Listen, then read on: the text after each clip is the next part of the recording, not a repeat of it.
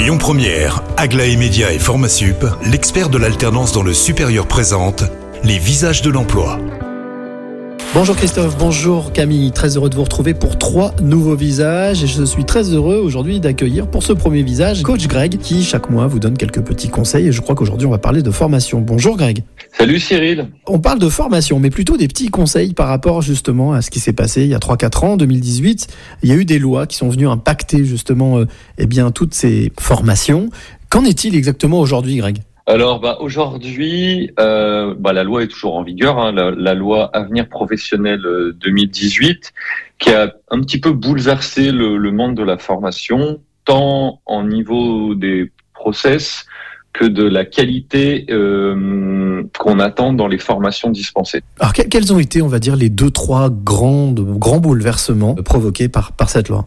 On peut parler déjà du, du CPF, donc le compte personnel de formation, qui a été mis en vigueur bien bien avant la, la, la mise en place de cette loi, mais qui euh, exigeait un transfert donc des heures qu'on pouvait avoir de son DIF, le droit individuel formation qu'on avait avant, qui a été transféré sur le, le CPF et maintenant le CPF est alimenté tous les ans. La condition pour qu'il soit alimenté, c'est qu'on soit salarié ou qu'on soit demandeur d'emploi. Parce que quand on est demandeur d'emploi, on cotise également sur son CPF. Et la deuxième, on va dire peut-être un deuxième changement euh, dû à l'application de cette loi Si on reste sur le CPF, c'est que maintenant le CPF, c'est plus un nombre d'heures, mais c'est un montant qui est alloué tous les, tous les ans. C'est-à-dire que maintenant, on a 500 euros qui sont crédités sur le CPF, plafonnés à 5000 ou à 800 euros est plafonné à 8000 euros pour les personnes non qualifiées ou les travailleurs handicapés. Là, on a parlé des, des, personnes qui, se, qui veulent se former, mais pour euh, est-ce que pour les entreprises, il y a des choses qui ont changé aussi?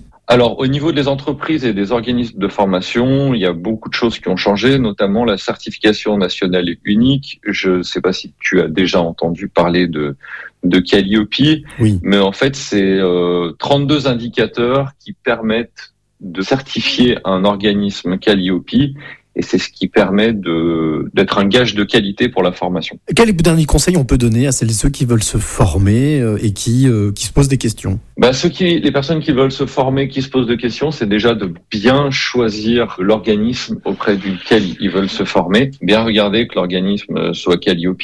Ça reste quand même un gage de un gage de qualité et ça permet de justement pouvoir utiliser son CPF pour pour se former tout simplement au lieu d'avoir à se financer seul sa formation. Eh bien merci beaucoup Greg pour ces petits conseils qui, je le pense, vous qui nous écoutez, vous aideront forcément. Alors n'hésitez pas à vous rendre sur lesvisageemploi.com pour avoir plus d'informations. Quant à moi, je vous retrouve à 12h50 avec un nouveau visage.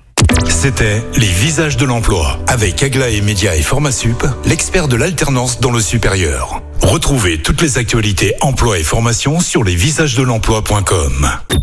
Écoutez votre radio Lyon Première en direct sur l'application Lyon Première, lyonpremière.fr et bien sûr à Lyon sur 90.2 FM et en DAB+. Lyon Première